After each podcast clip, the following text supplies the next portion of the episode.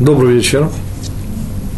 Наша сегодняшняя тема – это попытка увязать очередную недельную главу Шофтим, судьи, и тот новый месяц, который в ближайший четверг мы с вами встретим, месяц Элуль, месяц, который завершает – в некотором смысле и подытоживает весь год.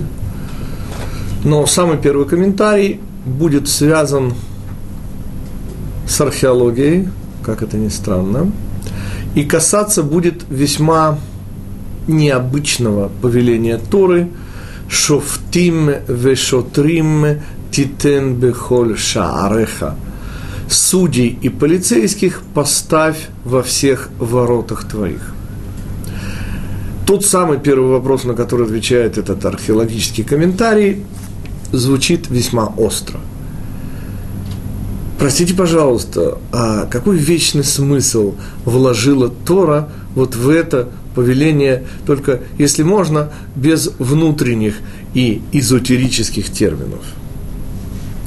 Так вот, археологи дают совершенно в этом смысле изумительное подспорье, объясняя – что все заслуживающие названия города, поселения, были в древнем мире окружены крепостной стеной. И что из этого? Из этого следует, что в данном случае, объясняют мудрецы, Тора заботится не просто о справедливости, а о справедливости для всех. И вот здесь начинается уже очень интересная вещь. Как это понять справедливость для всех? Как это закон, закон должен быть таким, чтобы каждый, подчеркиваю слово, именно каждый мог бы воспользоваться его защитой. Ведь что мы с вами знаем, господа? Чем толще кошелек господина, тем более он защищен законом. И чем, наоборот, толще этот кошелек, тем, к сожалению, мы более ранимы. И понятно, что взяв лучшего адвоката, воспользовавшись услугами, я уже не говорю о взяточестве, но самых-самых крутых адвокатских контор, вы всегда получите способность защититься даже в тех случаях, где защита вам, вообще говоря, не полагается. И что в этом смысле может предложить Тора? Ведь на одной из наших прошлых уроков мы с вами совершенно коснулись удивительной вещи. Оказывается, проблема праведных судей, взяточества и вообще бюрократии как таковой проблема вечная. И я также, основываясь на археологии, привел вам пример первой на земле шумерской цивилизации и города из этой цивилизации Лагаша, чей царь, мы говорим сейчас о том, что происходило 4,5 тысячи лет тому назад, сразу после потопа. Так вот, чей царь, его имя прочитали ученые, как у Рукагина, потратил всю свою жизнь для улучшения правовой и моральной сторон жизни своих граждан. Но об этом мы уже говорили, а что нового к этому есть добавить Торе? И Тора говорит важнейшую, важнейшую вещь. Задача справедливости – это не просто иметь правильный, справедливый, действительно прямой и нужный закон.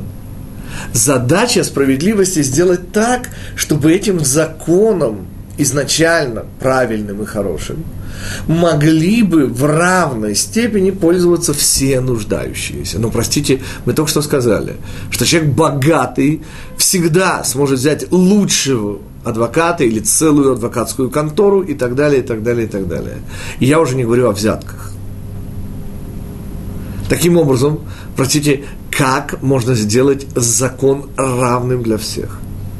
И вот здесь появляется то, что современная социология называет исправляющая дискриминация. Афлая метакенет на иврите.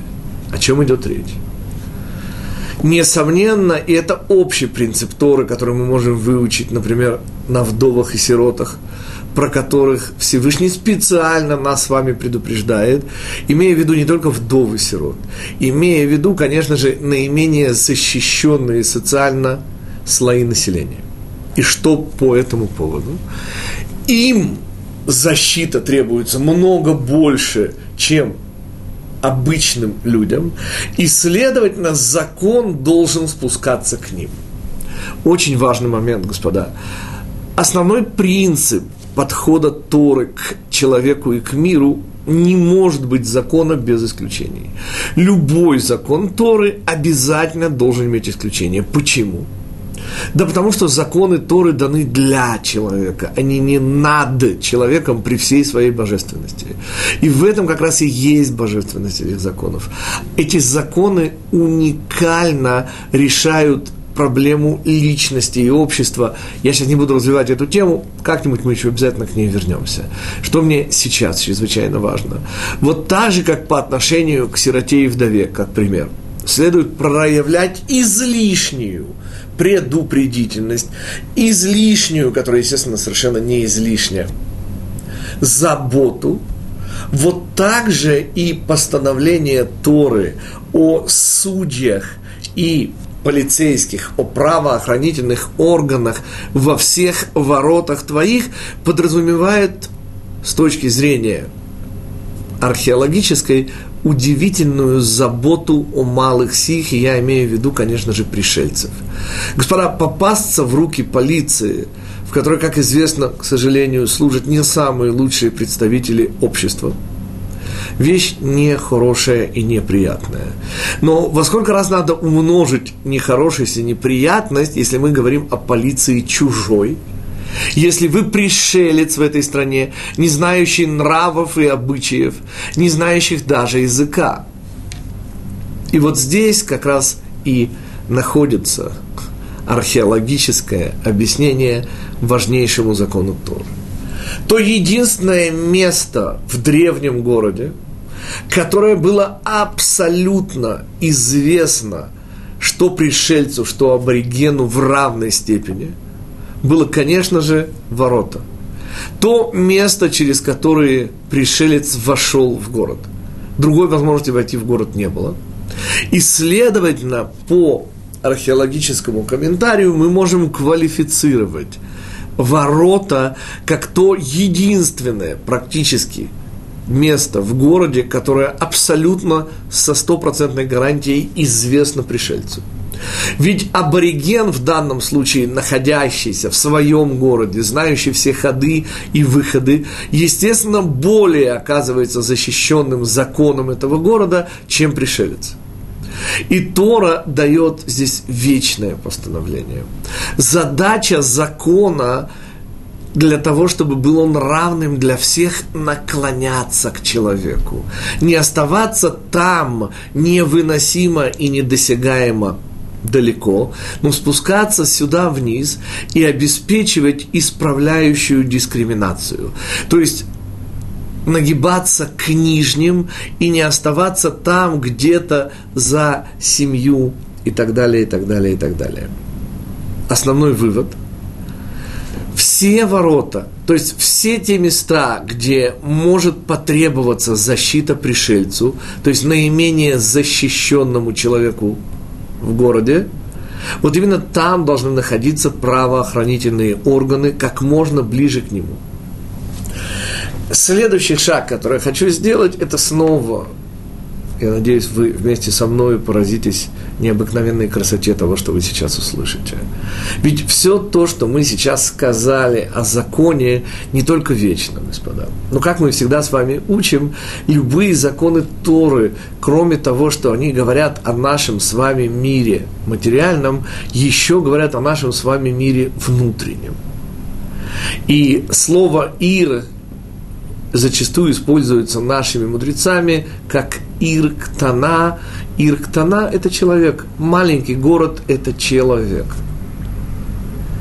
И в этом контексте Тора говорит тоже удивительно важную сутьевую вещь.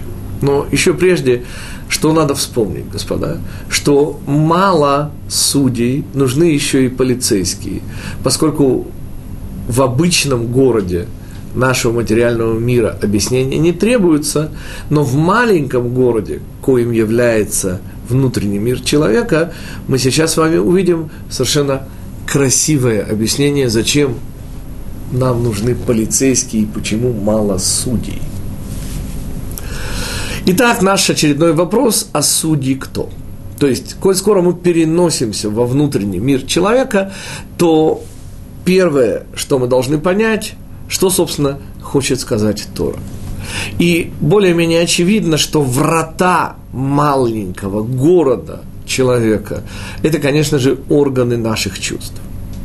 Именно пять человеческих чувств являются теми воротами, через которыми и поступает вся внешняя информация. И обрати внимание на безусловное требование Торы. У всех врат, без исключения, включая осязание, следует поставить судей. Судьи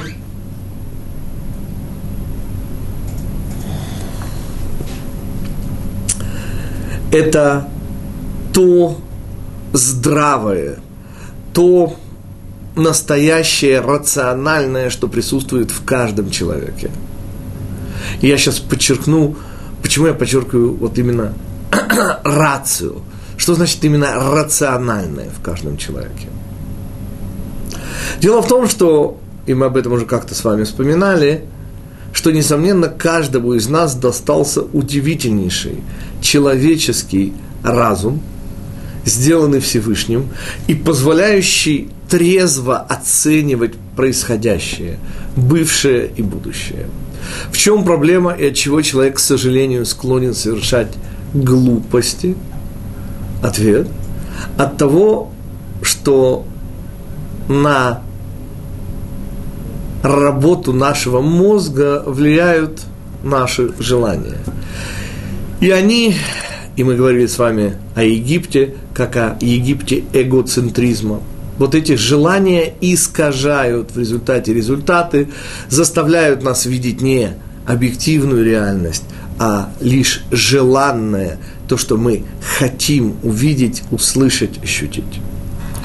И следующий шаг – Тора в своем требовании поставить судей и судить здраво в соответствии с законом объективным, по сути требует от нас то, что когда-то Бабель вложил в уста короля Бени крика «Холоднокровней маня, вы не на работе».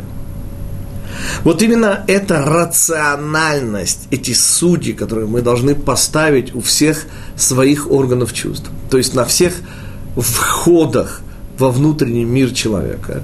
Эти судьи должны, во-первых, решать, что впускать, а что не впускать.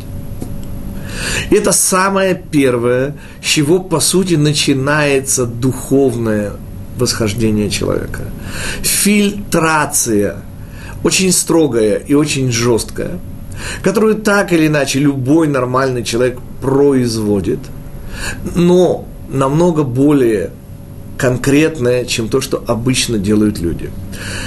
Обычный, так называемый хороший человек в этом мире, отгородившись от самых гадких вещей, чернухи, порнухи и же с ними, может и очень часто полагает себя защищенным, забывая, что даже нейтральная информация по сути своей тоже отрицательна. Поскольку только лишь положительная информация будет той, которую мы имеем право впускать внутрь себя. Что я разумею под положительной информацией? Ответ, к сожалению, будет очень-очень непростой, и мы его дадим лишь к заголовке – вот все то, что подпадает под запреты от злоязычия, вся та информация, которая по сути своей является неположительной, не конструктивной, всей этой информации должен быть перекрыт доступ внутрь человеческого мира к маленькому городу. И здесь важнейшая деталь, конечно же, полицейский. Поскольку мало здраво судить, хотя это тоже очень высокий уровень, совершенно необходимо свои здравые суждения переводить на уровень действий. Недостаточно сказать, что в принципе я буду смотреть телевизор избирательно, и только лишь то и те программы, как наверняка часто бывает с нашими знакомыми, лишь те программы, которые сочтут достойными моего внимания. Как мы знаем, даже в самых лучших телепередачах встречается в результате то, чего надо избегать. И в данном случае работает жесткий закон.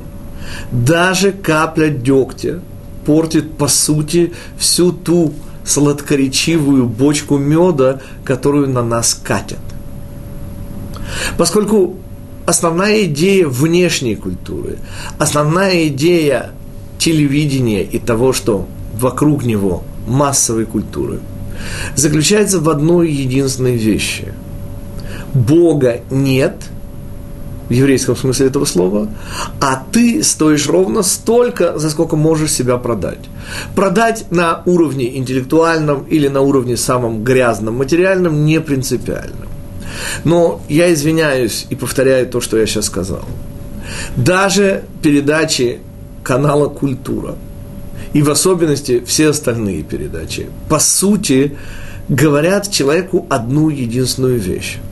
Не надо ни о чем, кроме того, что тебя окружает, думать, а все, что тебя окружает, строго иерархически оценивается теми деньгами, успешностью, известностью, властью, которую ты приобретаешь. То есть, по сути, на всех видео и прочих аудиоканалах вещает наше эго. Человеческое эго, которое, естественно, может быть и очень-очень тонко эзотерическим, и говорить о действительно вещах высоких, оно же может говорить о вещах прозаических, и в любом случае это будет человеческое. И что плохого в человеческом? Ответ только одно – что оно не дает выхода на божественное. И в этом, и в этом основная идея полицейских. Как могут отметить все слушающие сейчас этот урок, всякий раз увлекающиеся чтением газет попадаются на одну и ту же удочку – читая заголовок, естественно, броский, большими буквами набранный и очень-очень интересный, работают профессионалы. Мы уже тысячу раз это проходили, но и в тысячу первый мы попадаемся на удочку. И хотя мы знаем, что уже в заголовке есть все, что нам в принципе стоило бы знать, мы все равно начинаем читать, а вдруг еще что-нибудь. И, как всегда, обманываемся, потому что, снова подчеркиваю, работают профессионалы. А это значит, что в шапку войдет уже все, что может и должно привлечь наше внимание. Что я, собственно, хочу сказать даже здраво рассуждая, мы все равно легонько попадаемся на удочку чего. Но я же смотрю передачу о науке, о культуре, и что в этом плохого. И вот здесь как раз и должны выполнить свою работу полицейские.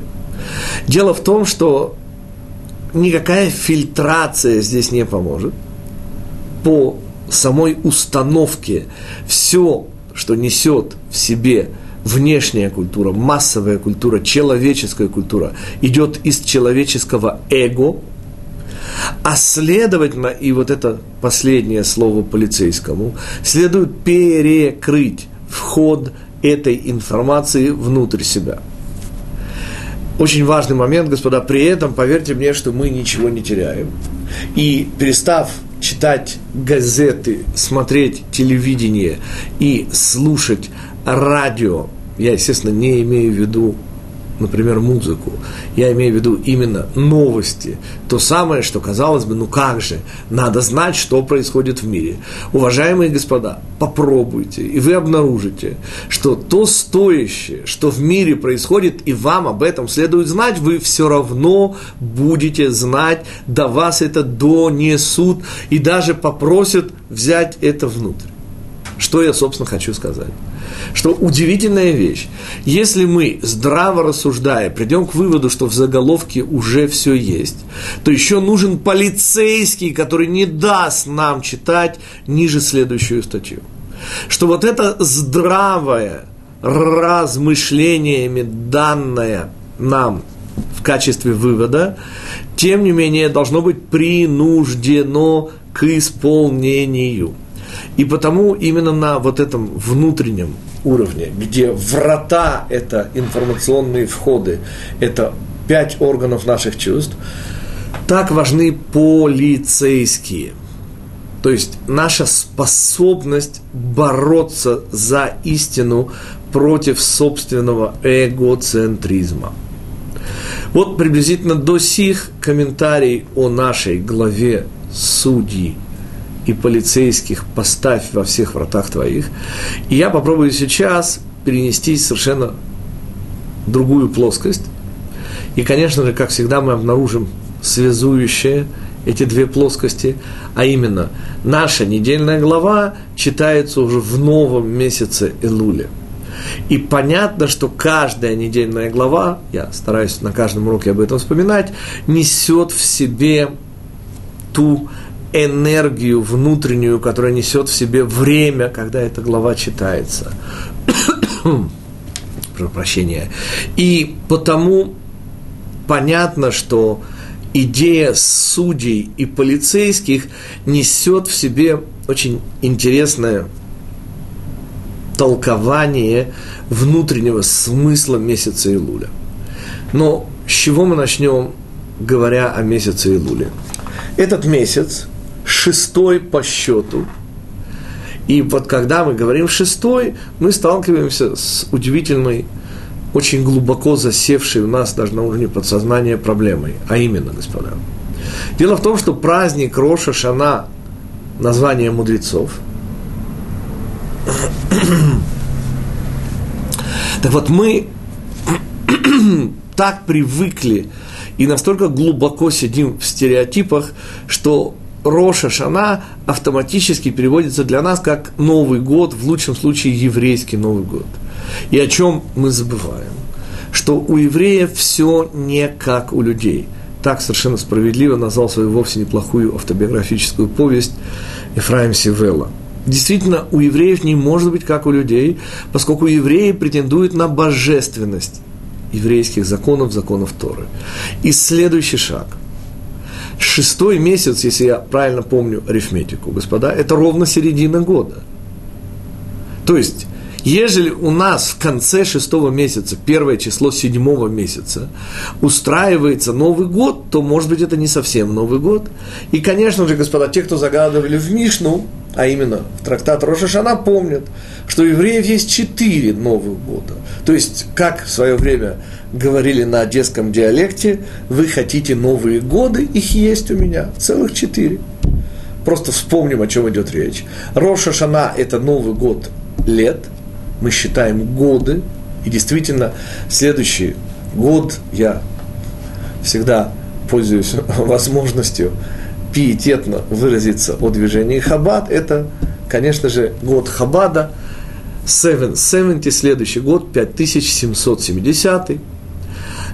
Так вот, это год новый, и еще один Новый год у нас 15 Швата, Ту Бишват, Новый год деревьев, это дата, которая позволяет говорить о том, фрукт относится к преды или к следующему году, речь идет о завязывании э, этого фрукта. Первая Ниссана, первый месяц, начало всего – так вот, первая Нисана – это счет лет царств еврейских царей. И даже если царь взошел на престол за неделю до этого события, то с первого Нисана будет второй год его царства. И последний Новый год – это, конечно же, день суда плодов, праздник Шавуот, когда мир судится о плодах дерева, и мы с вами уже вспоминали, речь идет о дереве, конечно же, соединения добра и зла, но вернемся к Роша Шана. Я, конечно же, вслед за мудрецами требую точности и перевожу слово Роша Шана как «голова года». Следующее, конечно же, уже очевидно. Простите, так что у еврейского года есть голова – и ответ, который я анонсировал уже на прошлом нашем занятии, все непременно. Более того, у еврейского года есть еще и ноги. И вот как раз месяц Элуль является ногами года. Таким образом, нам с вами ближайшие полчаса предстоит обнаружить, что, собственно, несут в себе понятие голова года, ноги года, а также от чего у нас голова года ровно посреди года, то есть первое число седьмого месяца. Ровно арифметическая середина. Кстати, очень интересно, что ежели мы вслед за еврейской концепцией времени, я напомню, в моем переводе это сказал дедушка из Кельма, в моем переводе это звучит вы говорите, время проходит, время стоит. Проходите вы. Еврейский год, на иврите слово год означает повторение, шана, отсюда мишна, повторение. Так вот, еврейский год – это круг из 365 дней, то есть 365 дней, подобно комнатам, замкнутым в круг – и меняется, естественно, не содержимое этих дней, а, конечно же, наше восприятие. И потому вы говорите, время проходит, время стоит, проходите вы. Естественно, наше восприятие – это то, что меняется, а отнюдь не время, которое подобно пространству выстроено. Следующий шаг.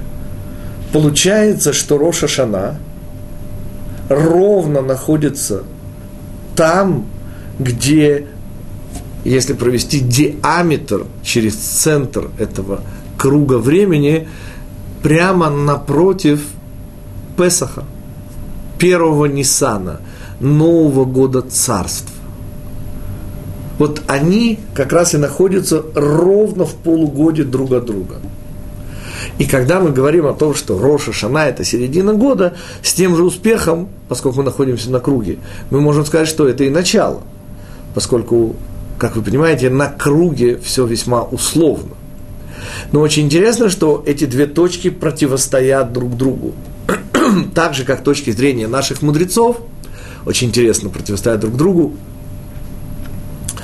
А именно, мы говорим сейчас о мнении Раби Йошуа и Раби Элезера Гирканаса, а когда же, собственно, был создан мир. И вот их мнение, одно из них естественное – Роша Шана, другое малоестественное, первое Ниссана, по сути говорят об удивительной дуальности, бинокулярности еврейского зрения. Дело в том, что счет мы действительно начинаем вести не от Роша Шана. Первый месяц у нас именно Ниссан, поскольку то, из чего та точка отсчета, с которой мы, евреи, начинаем считать, это рождение нашего народа – это исход из Египта. И потому Песах, первая Ниссана, есть естественная точка отсчета. Но есть еще шестой день творения, господа. Ведь, как известно, и потому странным кажется этот спор, всем известно, знающим еврейскую традицию, конечно, что мир был сотворен 25 Илуля. А следовательно, первая Тишрея, конечно же, является шестым днем творения, то есть с днем рождения всех наших уважаемых учеников. Поздравляем заранее. Чуть больше месяца осталось до этого всеобщего дня рождения. И шестой день творения, появление наблюдателя, как говорят физики, это и есть начало времени. Но к этому вопросу, даст Бог, мы еще вернемся, конечно же, не на этом занятии. Меня же сейчас больше интересует вот именно растолкование.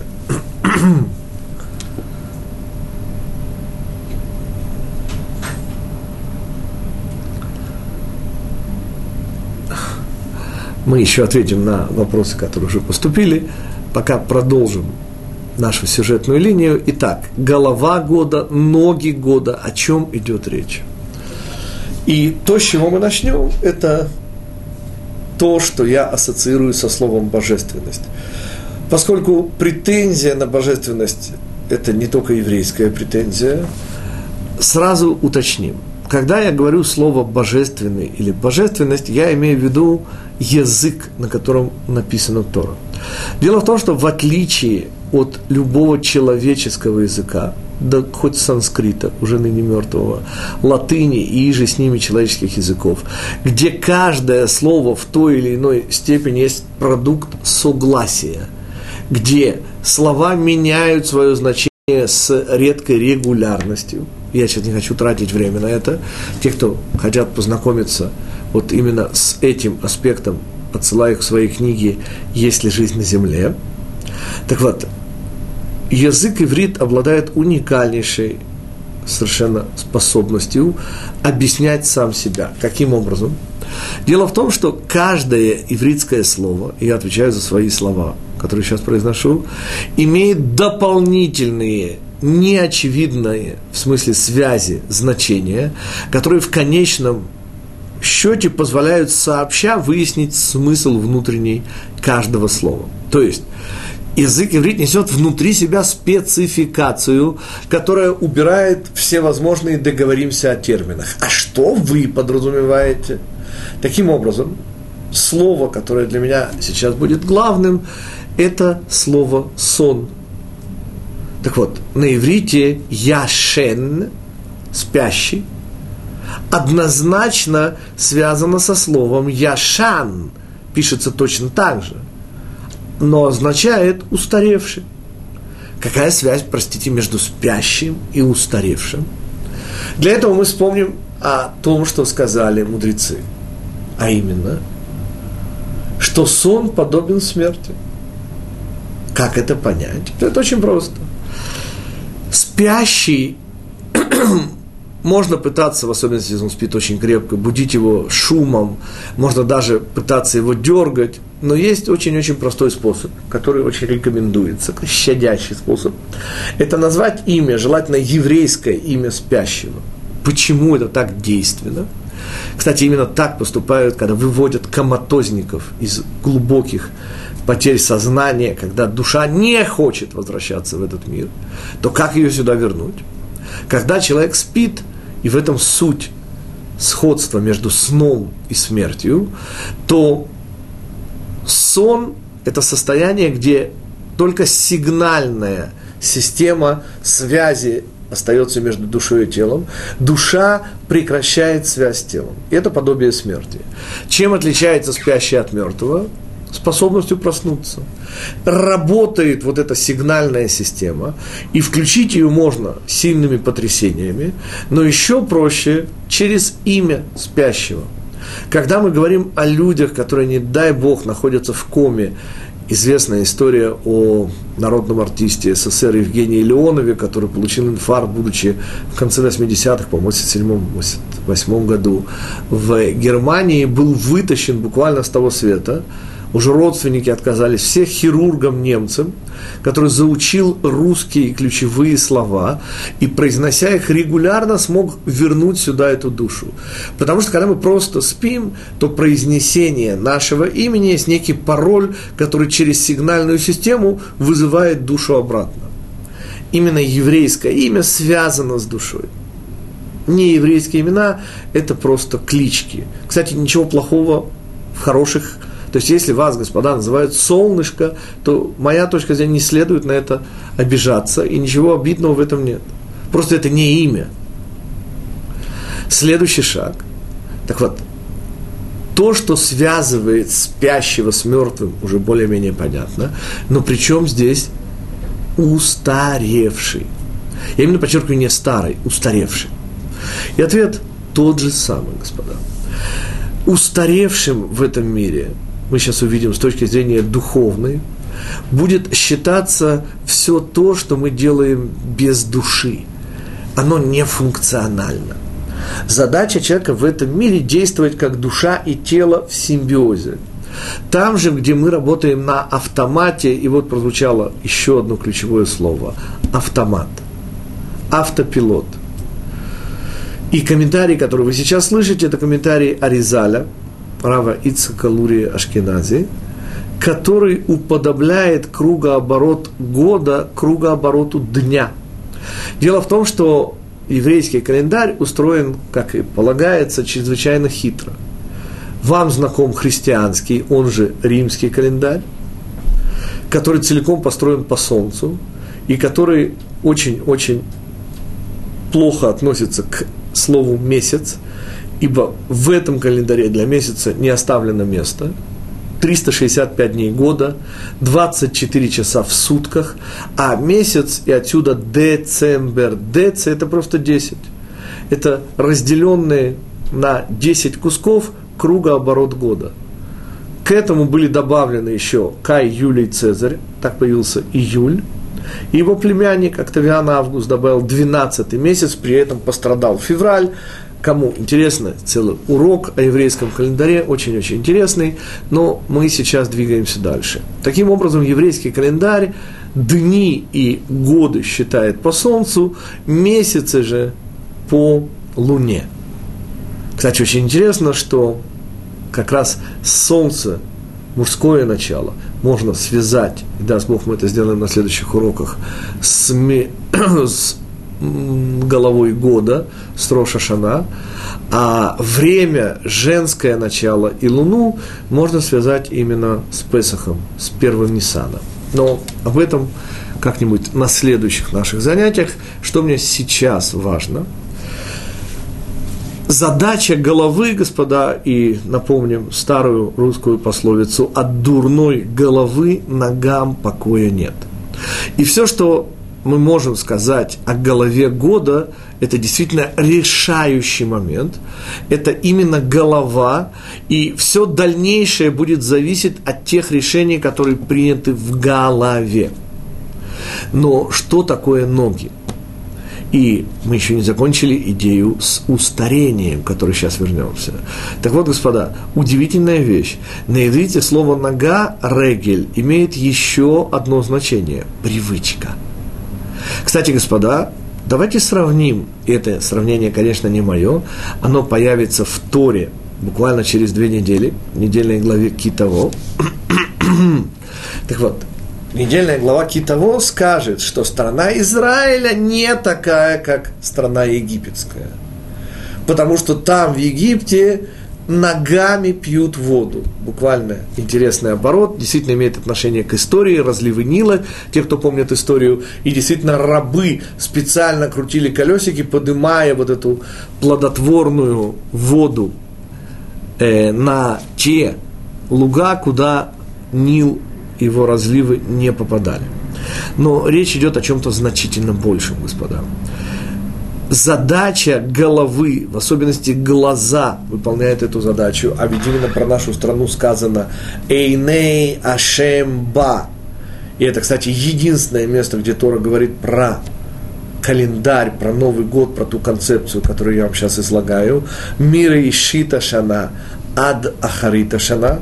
Глаза Всевышнего в ней, в стране Израиля, от Рейшит года до его окончания, до его конца. Так вот, господа, что такое глаза и что такое ноги, и почему ноги – это привычка, и какое все это отношение имеет к сну, смерти, автоматизму, а также устарению. Ответы начинаются с функций. Задача глаз, и когда-то мне один спецназовец в кавычках продал следующую информацию – великий каратист Брюс Ли, когда занимал боевую позицию, можно посмотреть вот в его старых фильмах, он капельку двигал головой. В чем идея? Задача вот этого динамичного положения головы, где оно не статично, а чуть-чуть двигается, дать большую быстроту реакции – Задача глаз – давать постоянно новую информацию о мире вокруг нас. И, господа, одна из причин не только материальных, но даже и духовных падений, как мы сейчас увидим в привычке, в том, что мы перестаем ловить новое и спотыкаемся и падаем. Задача глаз, постоянно обновляя информацию, давать нам все время изменения. Так вот, когда в этой боевой позиции Брюс Ли немножечко двигает головой, он создает драматизм зрения. Вот это эффект новизны, который усиливается с помощью движения легкого головы, вот это противостоит ногам, которые, слава Богу, если они у нас не болят, и мы уже вышли из детского возраста, то они, ноги, действуют автоматически. Слава Богу, нам не нужно думать о том, что мы переносим вес на правую ногу, Тогда поднимаем левую, делаем ею шаг и снова переносим уже теперь на левую ногу. Слава Богу, эти вещи, так вот, на иврите ноги противостоят в этом смысле глазам, и в особенности, и голове в частности. И задача ног, и слава Богу, что не иначе быть аутомотичными, как любили когда-то говорить бандеровцы, те, кто помнит анекдот, могут здесь улыбнуться. Следующий шаг. Следующий шаг. Оказывается, часть функций нашего организма должна быть принципиально, и иначе организм не в порядке, автоматическая, автопилот. Другая же часть функции – это постоянное обновление. Господа, и обратите внимание, мы сейчас решаем чисто марксистскую, в кавычках, проблему, как строить новое до основания, а затем – кто был ничем, тот стал совсем. Так вот, как решить эту проблему? Как, делая новое, не уничтожать старое? Как совмещать новое и старое, автоматическое и одухотворенное? И ответ Торы элементарно, господа. Для этого нужно иметь голову и ноги. Те, кто имеет только голову или пытаются большие теоретики все время созидать новое – при этом не замечая, что у них под ногами. И это заканчивается, как нам уже известно. Но, господа, и обратный путь, да, месить то, что перемешивали поколение до нас, это тоже никуда не ведет. Как и всегда у евреев, на асе венишма, мужское начало, женское, рацио, эмоция, нужны обе вещи. Следующий шаг. Так как их совмещать и в чем, объясняет Аризаль, опасность которая становится максимальной именно в месяце Илуля. И от чего именно в месяце Илуля нас пытаются разбудить. Вроде бы спим мы ровно так же, как и в другие месяцы года. И тем не менее звук шофара, те, кто его слышал, этот звук никогда не забудут, он, он просто пронизает человека насквозь. И основная идея как бы вот этого звука – разбудить спящих леорер нирдамим. О ком идет речь? Объясняет Аризаль. Кругооборот дня, подобный кругообороту года, заканчивается обычно, так это у меня, думаю, большей частью и у всех наших слушателей, тем, что где-то на исходе своих суток я, умирая от усталости, роняю голову на подушку. По сути, объясняет Аризаль, в этот момент мой дневной завод, энергия, отпущенная мне на сутки, заканчивается. И мы на самом деле умираем для того, чтобы возродиться после целебного сна к новой жизни, к новому дню. Вот так заканчивается кругооборот дня, который подобен кругообороту года – и ровно так же, как в конце дня мы ощущаем физическую усталость, которая нас клонит ко сну, вот так же и в конце года, но этого мы, к сожалению, не ощущаем, ощущает только наша душа, заканчивается энергия, которую мы получили в Рошашана предыдущего года. Еще раз, если мы вслед за Аризалем уподобляем кругооборот дня, кругообороту года – то получается, что вот эта удивительнейшая точка отхода ко сну, точка умирания, она параллельна месяцу Элулю. И сразу получается объяснение, почему ноги, привычка – это и есть символ Элуля. По сути, мы за год, проходя по всем комнатам, дням вот этого выстроенного для нас Всевышним года – понемножку привыкаем жить. Что значит привыкаем жить? Привыкаем смотреть и видеть в этом мире обычные вещи, даже то потрясающее вдохновление, с которым мы вступали в праздник Роша Шана, надеясь перевернуть горы собственной жизни в этом мире – сменяется к месяцу Элулю, без того, что мы это замечаем физически, привычным взглядом на вещи. А ведь задача глаз давать постоянно новую информацию. Мы, по сути, засыпаем на ходу, сами того не ощущая. Заканчивается год жизни, а жизнь, я напоминаю, нам дали ровно на год, заканчиваются запасы жизненной энергии, и кроша шана мы, по сути, должны умереть в духовном смысле это снова, если хотите, душа должна впасть в летаргический сон. И отсюда вся идея месяца Элуля. Вопреки его задаче, а именно автоматизму, усталости, и потому ноги – это привычка, противостоит глазам, и потому на иврите устаревший. Понимаете, что происходит с душой на исходе года – она устаревает. Она начинает смотреть в этот мир уже привычными глазами. А этого допустить нельзя. Потому что глаза – зеркало души, и задача души – быть новой каждый день. Следующий шаг. Годы, которые мы с вами насчитываем в конечном итоге, каждый из них – это тот круг, который мы завершаем, и каждый год, завершая круг, мы, наша душа впадает в вот это чрезвычайно опасное состояние летаргического духовного сна. В чем опасность? Господа, нет ничего более страшного, чем сон на суде. Если мы во время страшного божественного суда засыпаем – и Аризаль, и от него идет традиция не спать весь день, хотя бы первый день праздника Роша Шана, днем не спим. Исключение, если этот день оказывается субботним, то что суббота в этом смысле сильнее всего. Но в принципе, когда суд, господа, и специальное выражение наших мудрецов, тот, кто спит в Роша Шана, его карма, его судьба, его мозаль спит весь год. Смысл очевидный. Если человек засыпает, когда решается его судьба, значит, ему все равно, и, следовательно, у него будет судьба.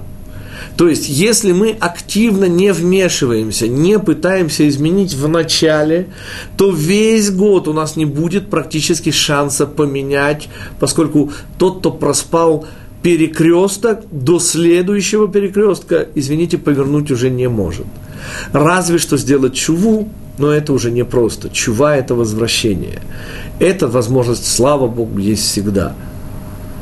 Но мы сейчас об обычных возможностях, и потому задача этого месяца, и то, с чего начинается этот месяц, трубление в шофар, попытка разбудить, попытка заставить душу, вопреки тому, что уже конец, уже кончаются жизненные силы души, тем не менее заставить ее смотреть по-новому. И то, чему я, собственно, сейчас и подвожу всех нас, это, конечно же, эффект новизны, который, как я, может быть, наивно и излишне полагаю, дает только Тора. То, с чем мы сталкиваемся в месяце Элуле, с вот этой внутренней, даже неощутимой усталостью, привычностью жизни, заканчивается целый год и отпущенная нам на него энергия, вот эту ситуацию мы обязаны перевернуть. И потому суть этого года – суть, я прошу прощения, этого последнего месяца года восстановление удивительных и всегда свежих отношений между человеком и Всевышним. Мудрецы не случайно расшифровывают первые буквы месяца Элуль как «Они ледоди удоди ли». «Я принадлежу моему возлюбленному, а мой возлюбленный мне». О чем идет речь? О том, что, к сожалению, чувства, как и полагается на закате дня и года, начинают тускнеть. И наша задача их зажечь. Наша задача проснуться.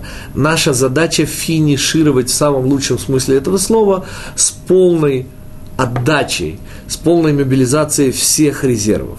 Ибо экономящий силы на финише никогда не выигрывает.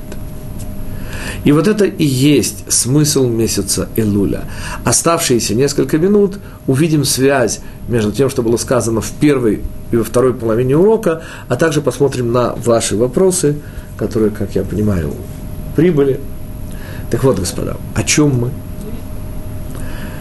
Судьи и полицейские, которые требуют пятикнижие поставить на всех воротах, которые ведут во внутренний мир человека, маленький город. Это требование включает в себя под конец года удивительную вещь – новизну. Наша задача, задача духовного возрождения, задача возвращения к себе на исходе года – обнаружить, что весь этот год, который дал нам Всевышний, был годом уникальным, а вовсе не повторением предыдущих лет – так же, как эта задача должна решаться каждым днем жизни, потому что каждый день нашей жизни он совершенно новый, а вовсе не повторение. Нам дают совершенно новые, уникальные силы для каждого, для прожития каждого дня нашей жизни. И это задача наших судей, но главная здесь роль отводится именно полицейским, поскольку задача полицейских дать нам и заставить нас принять новую порцию Торы и снова через эффект новизны ощутить радость бытия нескончаемую. И вот это то, о чем говорит недельная глава Судьи – первое, которое мы будем считать уже в месяце Илули. Задача наших органов чувств поставлять новую информацию, показывать нам, что мир меняется, и, следовательно, должно меняться наше восприятие. Все же, что касается устаревания, сна и необходимого отдыха, необходимого душе отдыха от тела, все это решается как часть жизни. И это уже концепция, которую мы тоже когда-нибудь коснемся. Это удивительная еврейская концепция, которая рассматривает смерть как часть, неотъемлемую часть жизни. А, конечно же, не конец. Посмотрим теперь на ваши вопросы. И в оставшиеся пять минут попробуем что-нибудь ответить. Э, я попробую прочитать вопрос Рувена из Москвы, Спасибо ему, во-первых, за помощь, конечно же. Он помогает сейчас нашему сайту возродиться, стать новым и заметным. Спасибо, Рубен. А единственный спорный вопрос – рост Путина. Э, не очень хорошо понимаю, давайте посмотрим чуть ниже этот вопрос – а вопрос такой. Существует новая нееврейская байка, что в результате столкновения Земли с новой открытой планетой Нибиру в 2012-2013 году наступит конец. Вот мы, кстати, пытались уже сказать, что э, смерть – это не конец жизни, но на этот раз я так понимаю, что не евреи утверждают очередной конец света.